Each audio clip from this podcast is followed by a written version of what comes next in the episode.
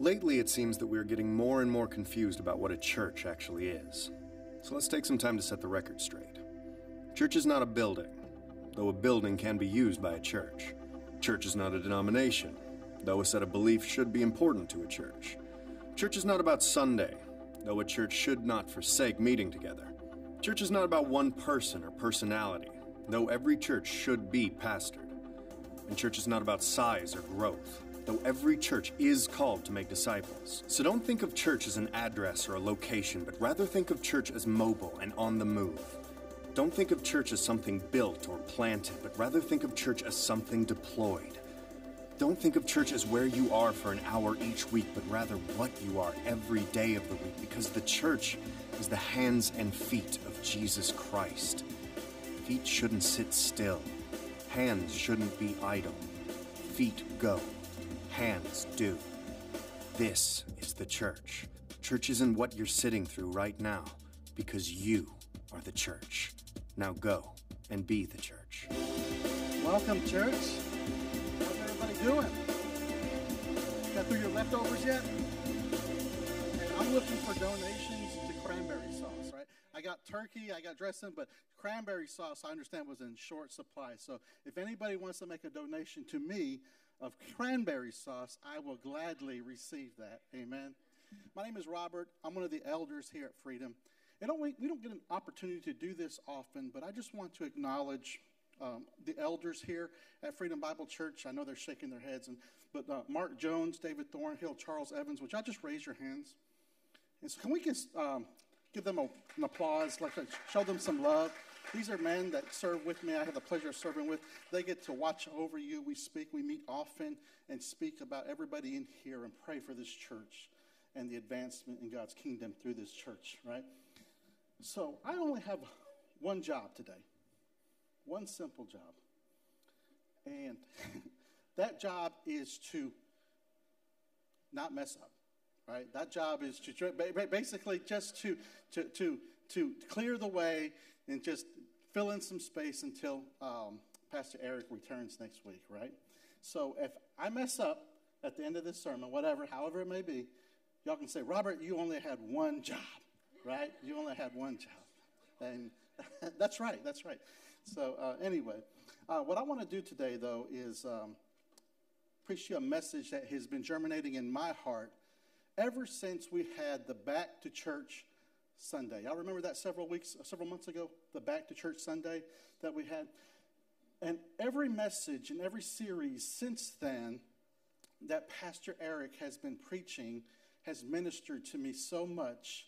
And it was like what I was reading and studying in the Bible with what he was teaching from here, the pulpit, to what we were speaking about in our small groups came to an intersection of extreme growth for me and I know for all that was involved. You know, we had the, the, the series on hope. Y'all remember the series on hope?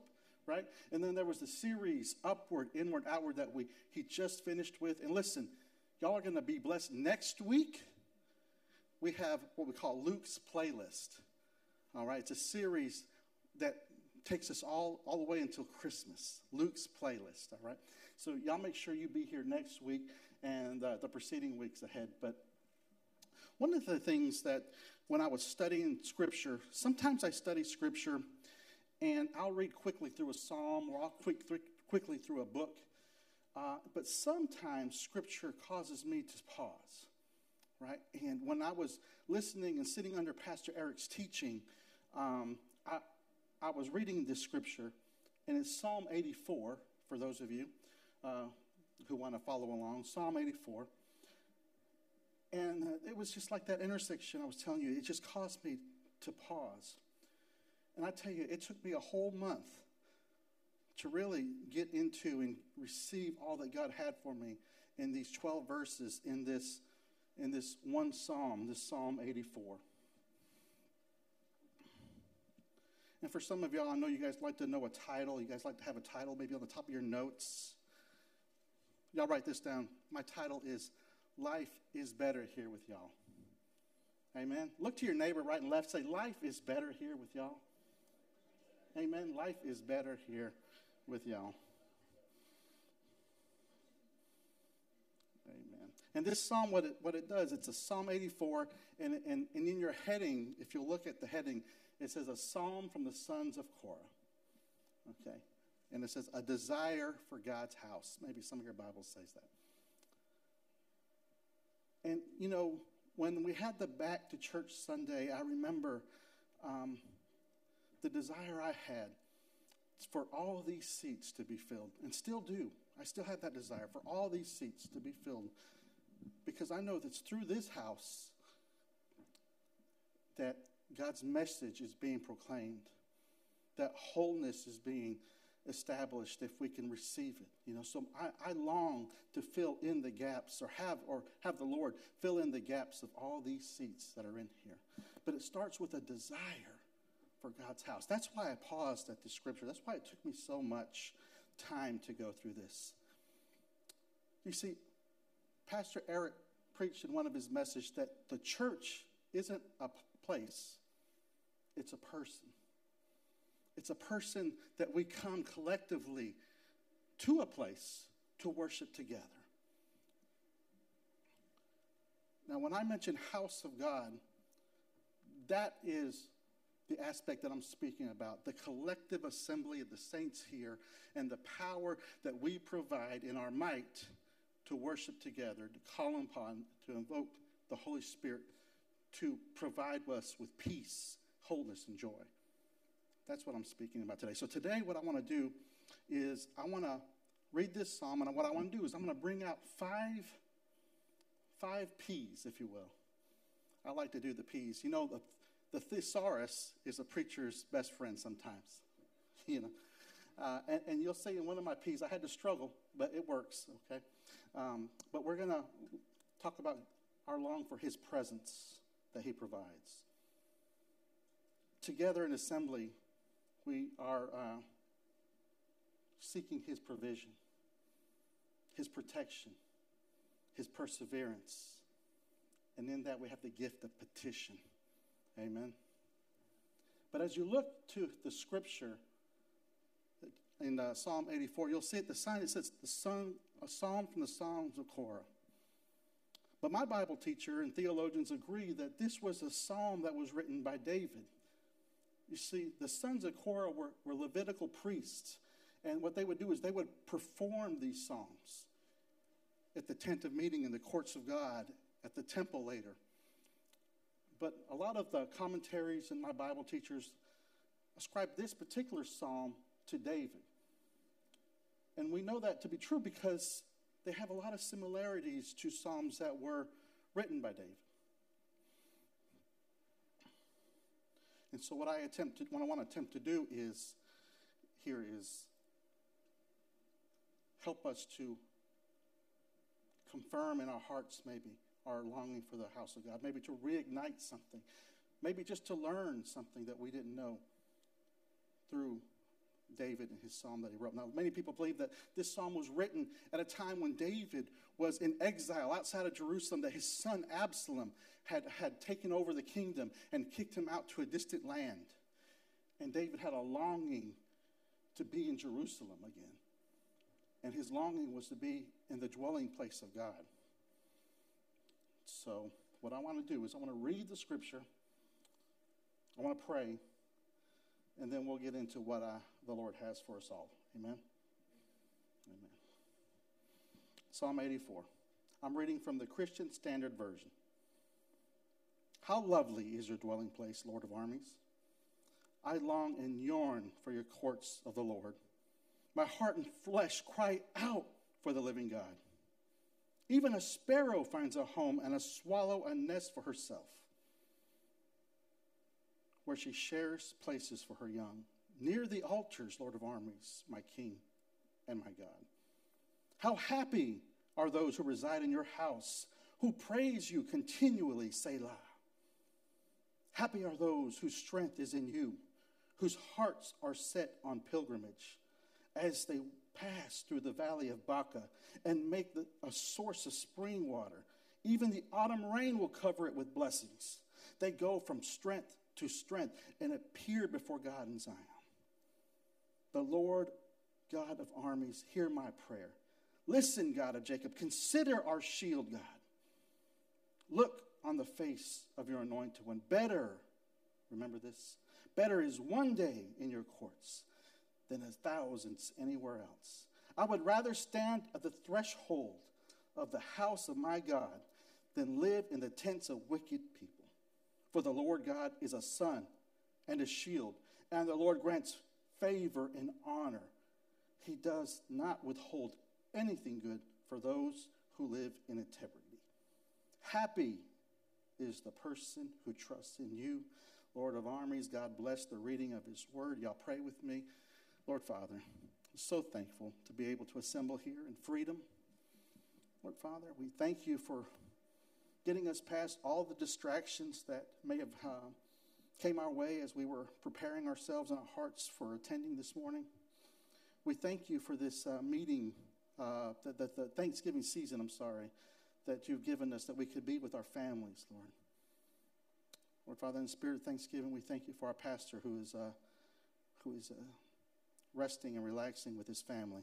We pray and thank you for their family, for the sacrifice that they give.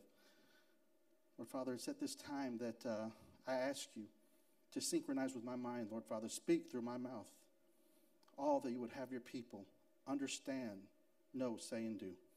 Lord Father, let the words of my mouth and the meditation of my heart be pleasing unto you. It's in Christ's name I pray. And all God's people said, Amen. Amen. Have you ever had a playlist? Have you made a playlist, right? Right? It's a collection of your favorite songs. You know, Matter of fact, I think I would be surprised to see what was on some of your playlists. I would be surprised to see um, maybe that there was some classical, maybe, right? Maybe there was some country where I wouldn't see it, where I wouldn't notice it, right? Right. In my playlist, I have four main playlists that I have.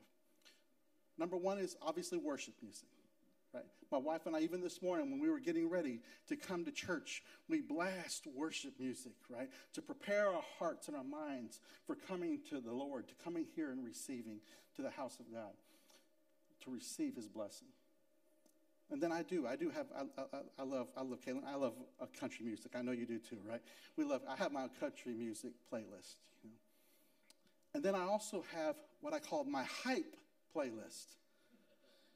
Yeah, my hype playlist, Tracy. And that playlist was my workout playlist. Now, I don't listen to that as often as the other ones, but I still have it just in case, okay? In case I want to feel like I want to run or do some push ups or something, I have my hype playlist. But my favorite playlist is my travel playlist. You see, Christy and I, we travel a lot. You know, we just traveled uh, a week ago to see my daughter in Orlando. And uh, we have a playlist that we make. I have my playlist, she has her playlist. But guess what? Our playlists are very much alike. And uh, in, in, in time, maybe an hour or two into our playlist, there's always one band that shows up, whether it be hers or mine. It was that worship band from the 1980s called Journey. I say the worship band because people did worship them. I love those songs, but not just the songs that we all know, like Don't Stop Believing or Faithfully, right? I'm talking about, y'all, if you got notes, write this down. Loving, touching, squeezing, that'll bless you, right? Girl can't help it, right? Take these down, y'all, write this down, you know. Send her my love. That's the songs that we would end up hearing. It's the B-side songs from Journey. They were, they're a blessing to us. But you know what? Back in my day, we had the original playlist, the mixtape, right? Come on, somebody. Come on, somebody. That's right. The mixtape, right? And this is like when you were in middle school and you re- record a collection of songs on this one tape. And, and you can put tape right here and you can record over it. Y'all remember that? And you can make a new playlist. The mixtape was the original playlist, y'all. And but with the mixtape, if you had a mixtape, you had to have a very important tool.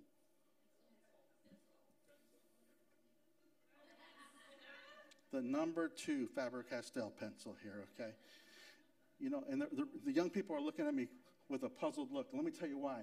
Because inevitably, when you would play this tape, it would be caught in the machinery of the cassette player, right? And when you would pull it out, you would have streams and streams of tape that you didn't know what to do with. And no matter what you put in here, it could not wheel the tape back in except for this one most important tool, right? The number two pencil. Amen. Amen. Who wants a mixtape? Here you go, Johnny. There you go, Johnny. Be blessed, okay? You got Tears for Fears, Bananarama, Garth Brooks, Billy Ray Cyrus, Milli Vanilli. You'll be blessed. No, no I, I, I don't need it. I don't need it. See, I have it all on my cell phone, so I don't need it, right?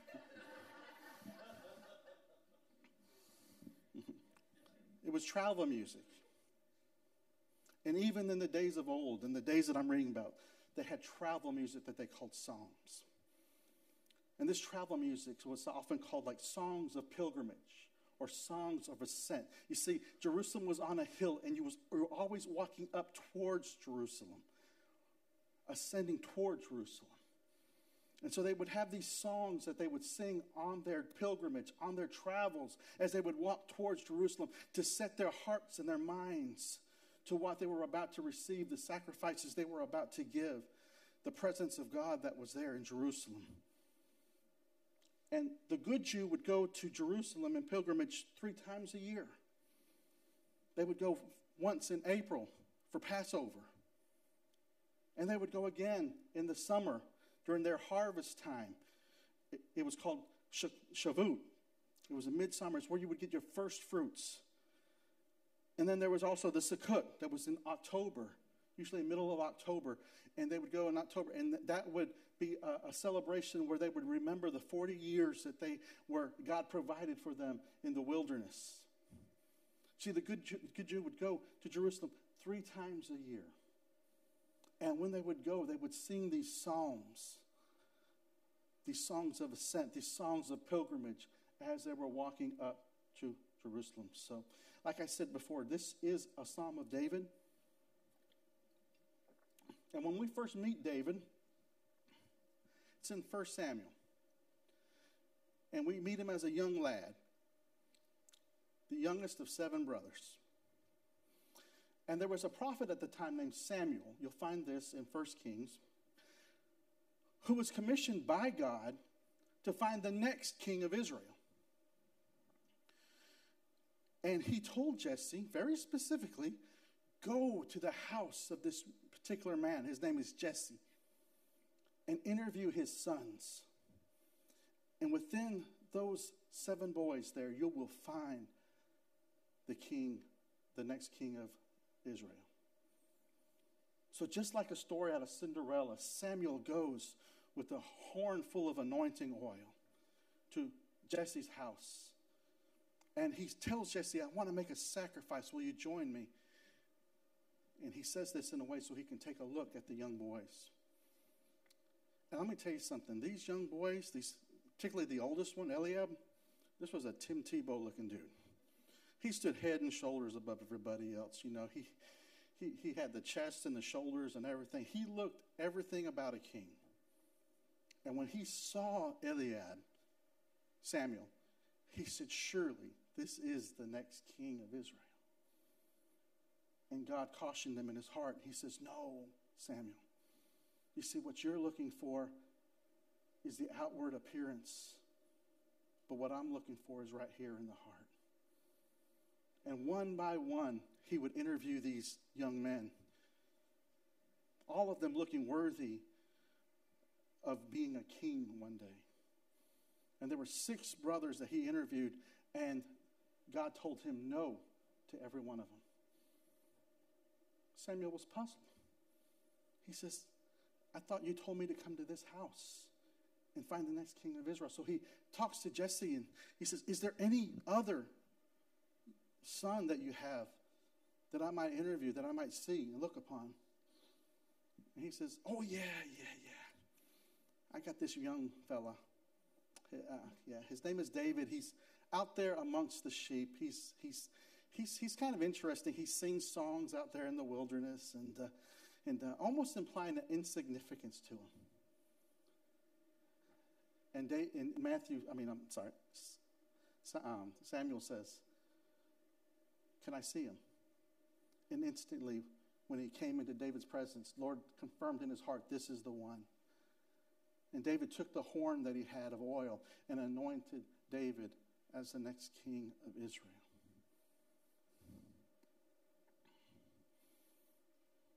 And it doesn't take long for us to see and understand that David longed to be in close proximity to God. You see, the Bible called him a man after God's own heart. All of his military accomplishments seem to have been driven by his esteem for God. You know, Goliath would have kept on living if he didn't talk bad about God. Right? But it was the fact that he defied God and the people of God that David would get so upset that he would call this man, get this, an uncircumcised Philistine. That's right, that's fighting words, y'all. And even with Saul, King Saul, right? King Saul employed him. He saw that David would, would, would, took care of Goliath, and, and he employed David under his command. And David would slay ten thousands, right? And it sparked a jealousy in Saul. But David would not strike Saul because he was still considered God's anointed king. Many of David's writings centered around the theme of David's love and his devotion for God. For David, God and the place where we meet God were closely aligned. Where he met God were closely aligned. So, our text today is an example of this. This is in Psalm 84 a descriptive song, not a prescriptive song, not meaning it's not what we should do, but it, describes the heart of the worshiper as he comes into the house of God, as he comes towards the assembly of the saints. It speaks about our disposition. Y'all say disposition our disposition about the collective assembly of the saints here, what I'm calling the house of God. You see, disposition is a person's inherent qualities of mind and character and what they think about. You know, what I've come to discover in ministry is that people will change their actions, but they won't necessarily change their attitudes about it. Right? That's why Paul says, that he loves a cheer, that God loves a cheerful giver. It's, it's a disposition of the heart. It's not about the amount that the giver is giving, but his heart when he's giving the amount. You understand?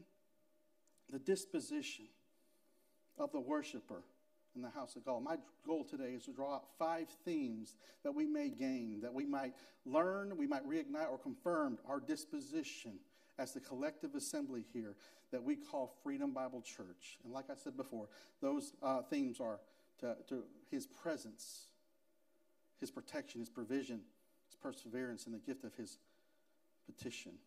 So, number one is His presence. If you look on verse 1, it says, How lovely is your dwelling place, O Lord of armies. You know, if God came by Himself, Lord knows that would be enough. Amen.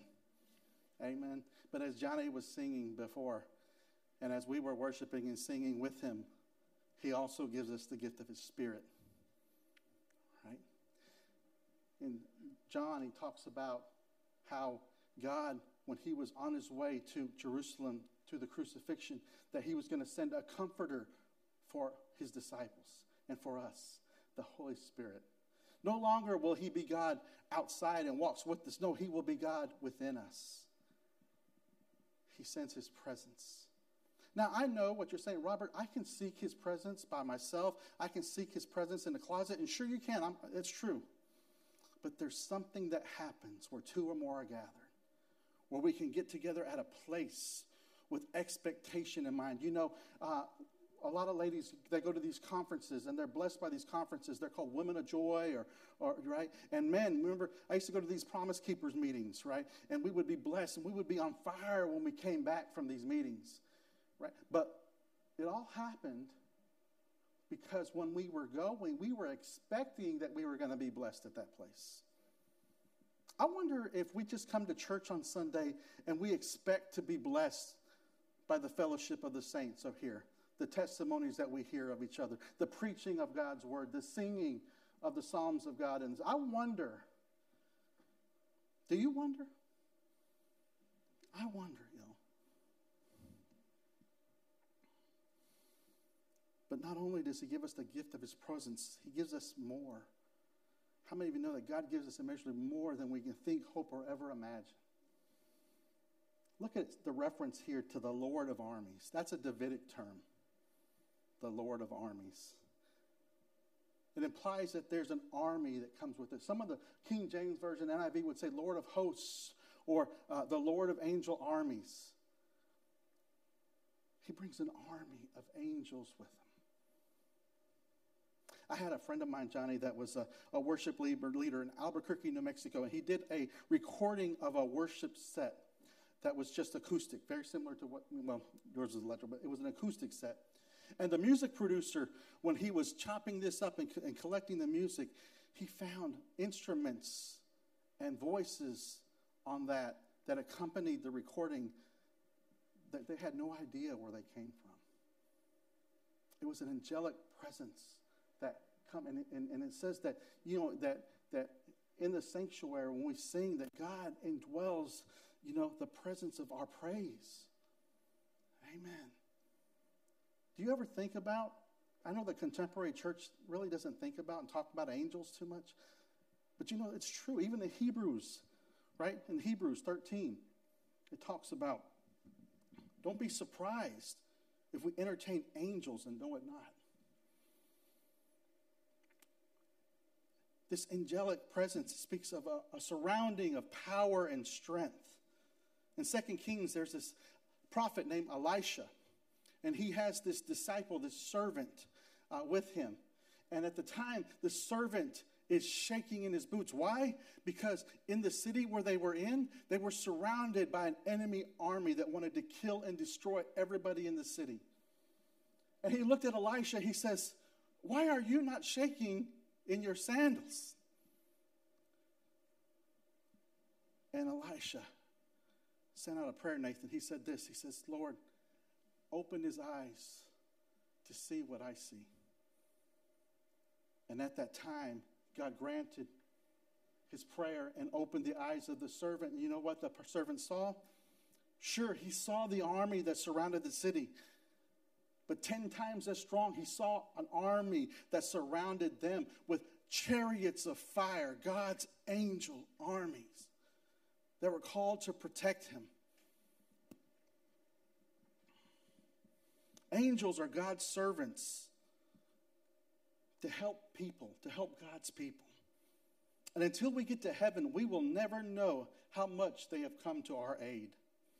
In Psalm 125, it says, The mountains surround Jerusalem, and the Lord surrounds his people both now and forever. Psalms 34 7 it says, And the angel of the Lord encamps around those who fear him. Even Moses in Deuteronomy said, For the Lord God is he who goes with you to fight for you against your enemies, to save you. It's your faith that enables his presence. And that happens oftentimes in the assembly of the saints right here. You know, I wonder how many times the devil doesn't want you to come to church. I wonder how many times you were getting ready for church one Sunday morning and there was a distraction. Maybe those pants weren't just weren't ironed right, right? Maybe you thought about the tasks of the day whatever it may be. But it came, it kept you from the collective assembly of the saints because you know why? He wants you to stay away. Because he knows that there's a testimony here amongst us that'll bless you to move forward in his name. He knows that if he can just knock you off course, because how many of you can I get a witness to have, have overcome tremendous odds to come to church to come to the assembly, and we're blessed. Can I see the hands of those? Look around, y'all. God wants to keep you from his presence. Satan wants to keep you from his presence, excuse me. The dwelling place, the house of God, the collective assembly of the saints, is the breeding ground of faith. Why? Because his presence is here. Number two is his protection. I'll say his protection. Amen. Verses 3 says, Even a sparrow finds a home, and a swallow a nest for herself, where she places her young near the altars, the Lord of armies, the King of my God. There's protection here. I love the fact that he used a sparrow. You know, the sparrow was an insignificant bird. In the marketplace, they would sell sparrows back in the day, and, and, and Mark talks about how they were worth two pennies. I mean, we don't even have pennies, right? I mean, we don't even bother with pennies anymore.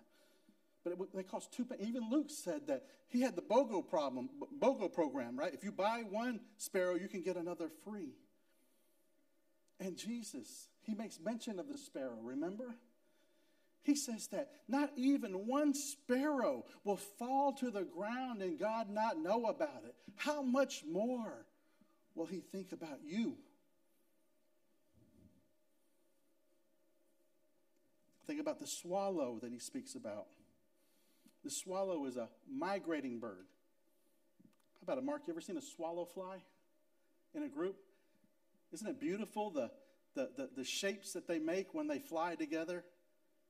And, and it seems like they can turn on a dime, right? But these birds were nearly impossible to catch. They loved their freedom. David mentions it here in this psalm here for a reason. You see, it's a sparrow that finds a nest and a, a, a, swallow that finds a nest for her young. And I wondered, why, why was that there? Why was that there? And, and sometimes I know in church we can feel insignificant. You know, even David, remember, was thought of as insignificant at one time. Surely, you know, God can't use me in the greater scheme of things. But he wants you to know, like in his dwelling place, there's a place for you. That just like I know the swallow when the sparrow when it hits the ground, I know you. I sing the psalm says that he sings melodies over you, specifically over you, Tom. Melodies that he sings. That's my boy. And I love it where it talks about the, where he places the nest, where the swallow places the nest. You see that? The swallow has a nest for herself and places her young at the altars of God. Uh, the, the, the, the nest of the swallow would, would be a vulnerable place, a, a place where adders, snakes would come, where, where birds of prey would come and take them away, right? But not in the house of God, not in this place. There was safety at the altar. I love the fact that we have these altars. You know, at one time when I used to come to church, I thought that anybody who would come to these altars were weak. And I have been around other believers that I've invited, or other people, not believers, I'm sorry, that would come to church that I invited, and, and, and, and, and we would have conversations at lunch, and they would say, You know what? I, I don't understand that altar thing. I don't understand those people coming on their knees in front of everybody to show their weakness. I, I, I don't know that. I don't understand that. Because it's a vulnerable position, right? To come down here. But the Lord says that there's a place for you. And you know, I would agree with those people now that it does display weakness, but for different reasons. It displays our weakness so we can show in all humility, right? Our dependence on our God our dependence for his strength. What is it Paul says, right? It's in my weakness that you are made strong. Then I will boast all the more. What? About my weakness than my strengths. You know, when we're talking to other people in conversation, you know? They, they are impressed with your strengths. They are impressed with uh, the things you've accomplished. But you know what people relate to? your weakness. Your weakness. There's a place here of protection for the weak. Now my weakness leads me to dependence. Now my weakness leads me to strength, but not my strength, His strength. God permits our weakness so that in all humility, as I said before, we can find His strength through grace and through His power, that it might be perfected through my weakness, through our weakness. Sometimes it's at the altars of God that we see affliction, our vulnerabilities are a gift of grace to work through our lives. This is what His protection can give. The house of God, this collective assembly, is a safe place. It offers His protection. Offers His protection. But number three, it also offers His provision. Read in verse 4. It says, Happy, how happy. I like it where, in some versions of the Bible, it says, How blessed. I like it when they use that word, how blessed.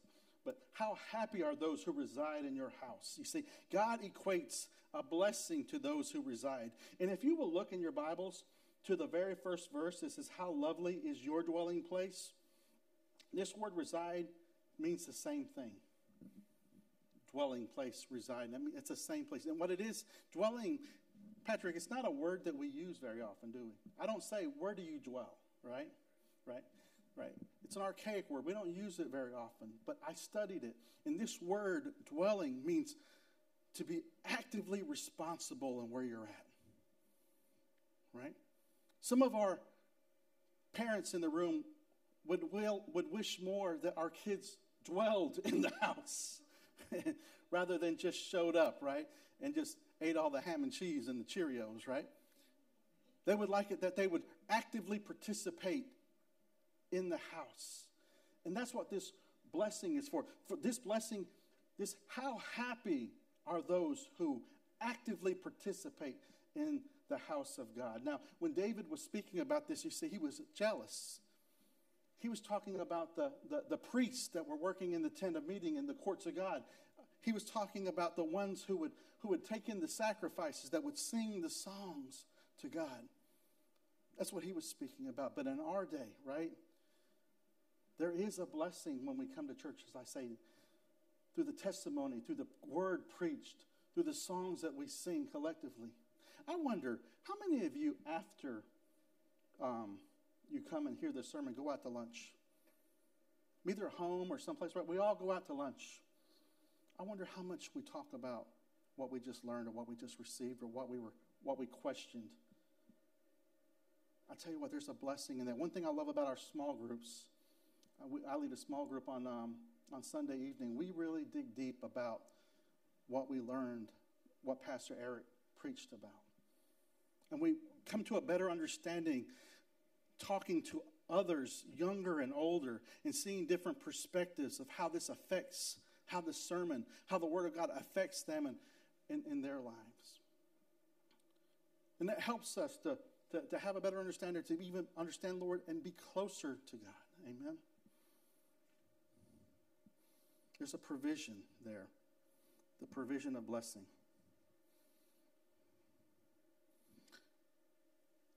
You see, there's a transfer of blessing. It says, How lovely is your dwelling place. Then it says later on, How lovely or how happy are those who reside, who dwell in God's house. You see, that transfer of blessing is this it's called the fullness of joy that the Bible speaks about. It's the blessing that separates us from sorrow, worry, doubt, and fear. Instead, through Christ and his blessing, we get to live in abundance, peace, freedom, and love. I drive down the road sometimes and I see these Mercedes and these, and I love them. I love them. These uh, Lexus, these Lincolns, whatever, and they'll have this t- vanity tag on the front and it'll say blessed, right? You ever seen them? Right? So it'll say blessed. But having the fullness of joy means that you can ride in an 82 Datsun dirt brown with torn seats. And you can put that tag on the front of that car just as good as those other people because you know you are blessed just where you are, right?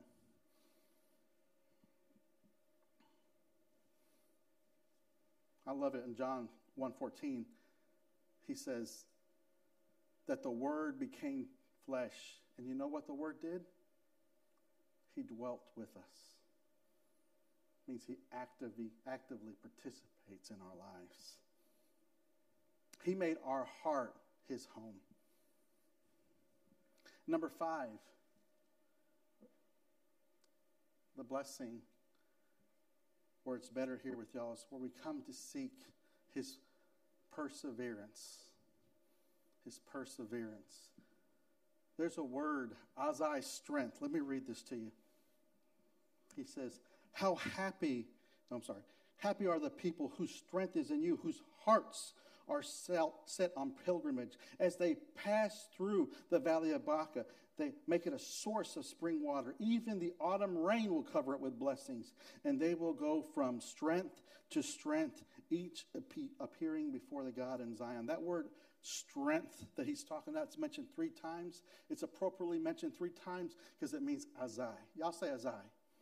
Azai is a Hebrew word that means strength. But on that word, it's just not one word. You see, there's three meanings that would piggyback on that word, on that one word. And when they would say this, when they said this, and the people read it correctly, they would understand those three words that piggybacked on that word. And those three words were this power, endurance, and might. Those words meant azai power, endurance, and might. First one, power. I want to explain this to you so you can understand the rest of the scripture here, the rest of this passage. Power was episodic. It happened in episodes. It's not something that can be sustained on long periods of time. You know, you see these power lifters at the Olympics, right? And they would lift this weight up and they would hold it there for just a brief second, but that's as long as they can hold it. And then they would drop it. But if they were able, if they were called to do it again, they couldn't do it because it took power.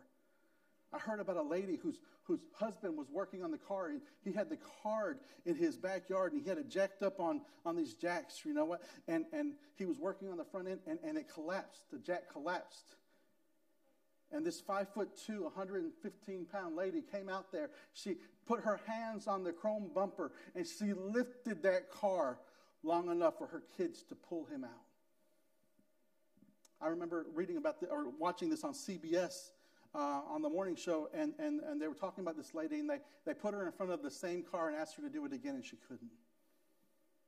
You see, power comes in episodes, episodes of strength. A lot of times we'll come to church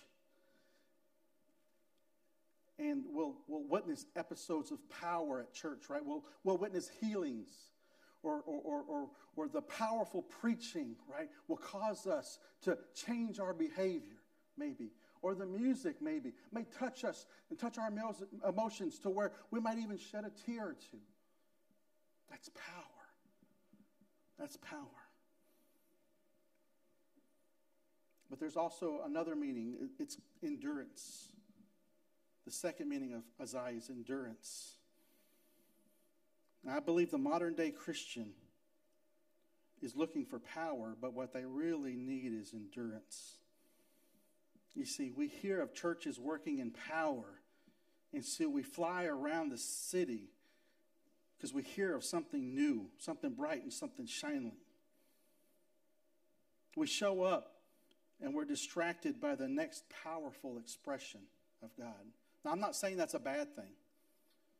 But a lot of times, you ever hear of these things that church hoppers, right? They're always, they, they never really homestead at a church. They just go to the next power expression. You know what? This person has a powerful preaching, and this person has a powerful uh, music ministry, right? And that's what I'm attracted to, and that's what's going to keep me coming. But power is like a woman, right? Fellas, what you got to do to get her, you got to do to keep her. Okay. Power is like charm, you know? How many of you ladies have met a fellow that was charming, but that was it? Didn't take you long to reveal that there wasn't any character behind that charm, right? So power is, is, is episodic. You know, how many of you remember when um, Pastor Eric was talking about the mountain of transfiguration, where Peter went up to the mountain of transfiguration with uh, Jesus, James, and John, and, and they had what they call a mountaintop experience where the prophet Elisha and, the, and, and, and Moses showed up in front of Jesus, and there was a light that was so shiny. And Peter was so amazed by this that he told Jesus that, that we, we need to build tents here, tabernacles, he called them, so we can worship here and stay here. But Jesus says, no, we can't stay here. You see, a lot of times when we experience power, we search for it and we feel empty if we can't find it. But see, there's a reason for that is because we don't live in power, we live in the valley. Okay, we live in the valley. That's where it takes endurance to live in this valley. I like the, the, the, the song that we were singing about there's light in the darkness. You know, in the 23rd Psalm, it talks about, yea, though I walk through the valley of the shadow of death. How many know that there's light in the valley? There's only light that can make a shadow cast. In darkness, there's no shadow. And I'm going to explain what that light is. It comes through endurance. Endurance. And the third one is might. It's might. The might is the collective assembly of us together, okay? What might is, is, is the accomplishment of a goal or vision that unified, unifies our effort. You know, God is attracted to might. He is. He is attracted to our, our unification here. He's attracted to that. You know, one thing I love about my kids, I love it, and every parent's wish and every parent's prayer is that their kids be unified. Not that their kids be tearing each other apart through jealousy or whatever. God feels that same way. He's attracted. He wants us. He says, together. You see, one person isn't mighty, but collectively we are mighty. Right? I love Freedom Bible Church. I've been coming here since 2008. And some of these people in here, to your left and right, they're my family. Through them, we've gone through some tough things. We've experienced power at Freedom Bible Church. Church. We've had to rely on each other's endurance. And together, we've been mighty. That's what Azai means power, endurance, and might. When this psalm was written, when they said that three times, that's what they meant Azai. Because then it, that you understand that, we can go to the next part of the passage where it says, whose hearts were set on pilgrimage as they passed through the valley of Baca. The valley of Baca. What's that, Robert? What's that? The Baca was what was a balsam tree. And on their way to Jerusalem in pilgrimage, there was a dry and arid place that there was only one tree that would grow there. And that tree was a baca tree, a balsam tree translated. And what that do, that tree would have is a sap that would grow from its trunk. And that sap would look like tears. So when he's talking right here, it says that happy are those whose strength is in, who hearts are set on pilgrimage as they pass through the valley of Baca. The valley, translate that into the valley of weeping.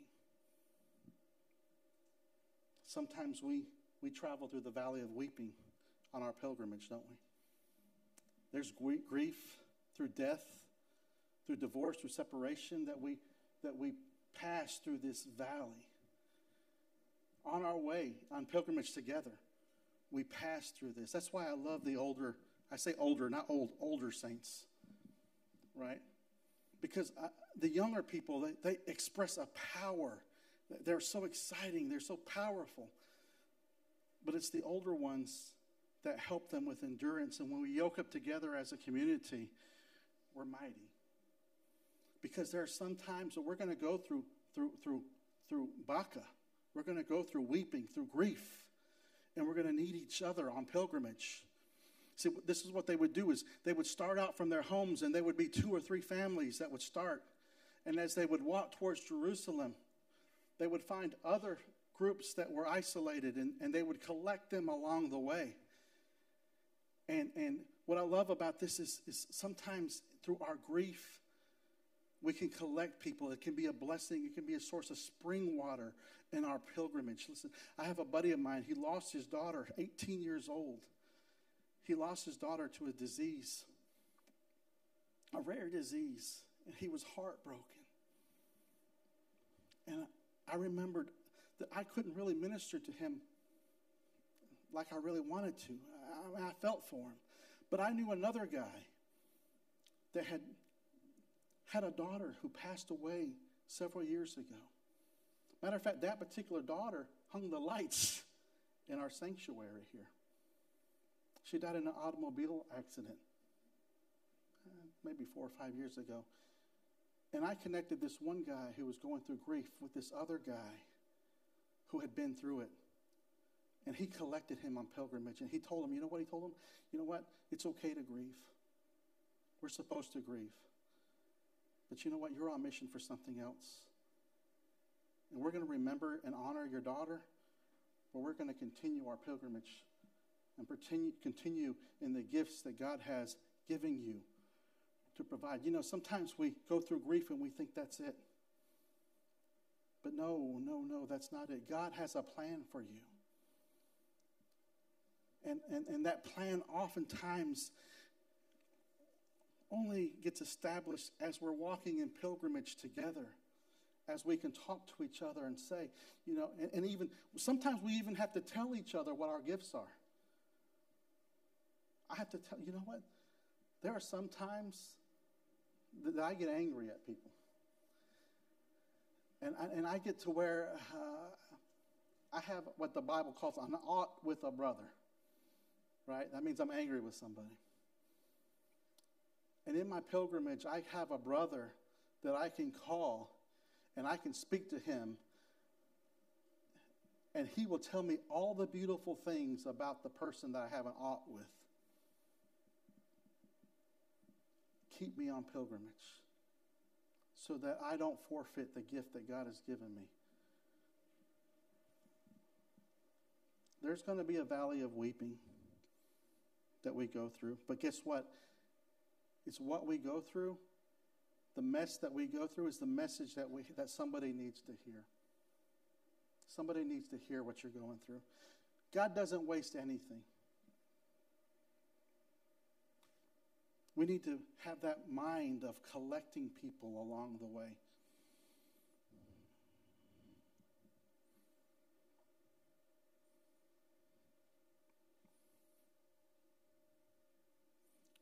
And more than just a physical journey, we, we, we make a visit to a sacred place, such as like a pilgrimage or holy land.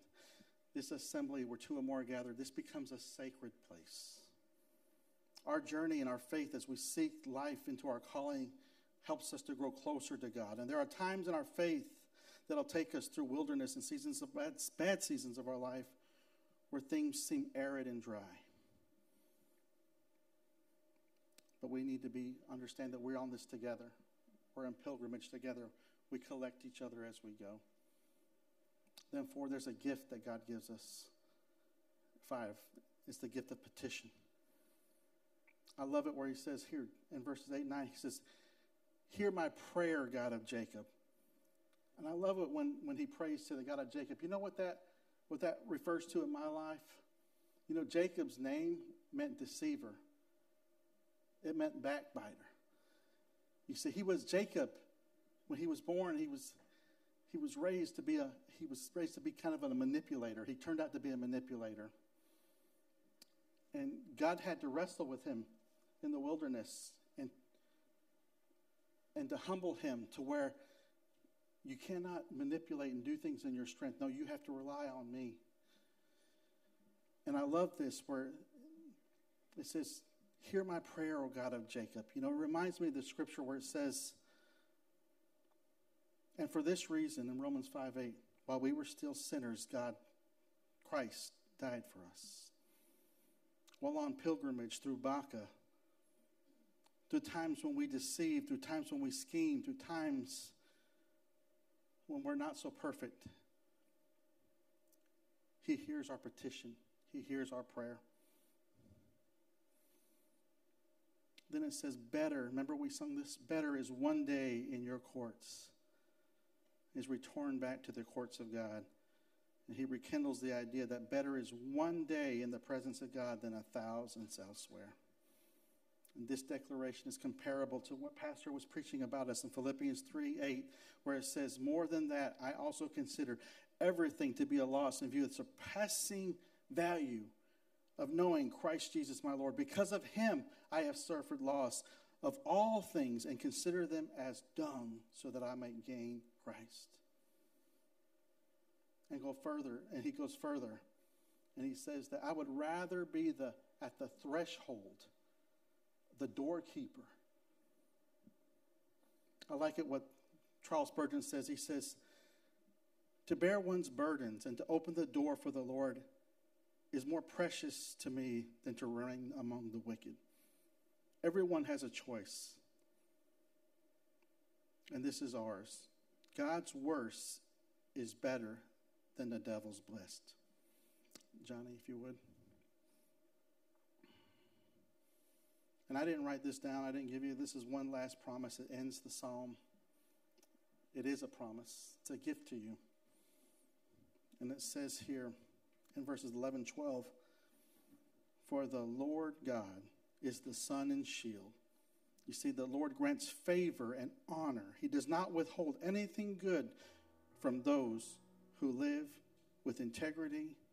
Happy is the person who trusts in you, O Lord. Lord of armies. You see, the sun and shield is a reference to all I've been speaking about the light of his presence, the shield of his protection, the favor of his provision, the honor of being called his child, and the understanding and knowing that through petition, that wonderful gift, that he will not withhold anything good for us, from us. That his blessing comes for all who desire and long for the house and his people. There's a blessing for us here, y'all. And I believe it. That life is better here with y'all. And I'm honored that I'm able to participate in pilgrimage to that destination that we understand is our heavenly home. You see, this is we're just passing through here. We get attached, sure but this is not permanent. We have another destination, it's to reside with Jesus Himself in glory and honor. In a moment, we're able to partake of the sacrament here. There are four stations throughout the building here in this sanctuary, and we have cups that. Uh, have plastic, so if you're, you know, worry about COVID or whatever, you can take those. And we have the crumbs and the actual cups filled with the juice there. So this is one of the things that we get to do in the house of God is we get to partake in this sacrament. So one by one, family by family, I would ask you just to come up to wherever your station is and receive the sacrament. Listen, if there's somebody out there, you don't have to do this, but who's doing this alone, invite them in. Invite them to the prayer. Invite them into taking in the body and the blood of Christ with you. That's what pilgrimage is about. We don't do this alone. No Lone Ranger Christians. You know, even the Lone Ranger had Tonto. Right? So let's bow our heads as we pray over this. Lord Father, we thank you so much that we can come together, Lord, and we can enjoy your presence. Call ourselves blessed through your provision. Find protection at the altars of God, Lord Father. Be able to petition and pray, Lord Father, and know that you hear our prayer. Know that we're not insignificant, Lord Father that we are the apple of your eye. Lord Father, it's this time that we set apart to remember you. 1 Corinthians, it says that this is my body, which is for you. This is the cup, the, the new covenant, which is in my blood. With our eyes, we see the bread that's broken, and with our hands, we hold the crumbs of the cup. and the cup, the, the, the blood of the cup that represents. With our mouths, we taste the sign of God's unfailing covenant. In our outwardly unremarkable act of eating and drinking, God reminds us that we are here, that we are His people, and He did this for us through His blood. In Christ's name, y'all come and partake.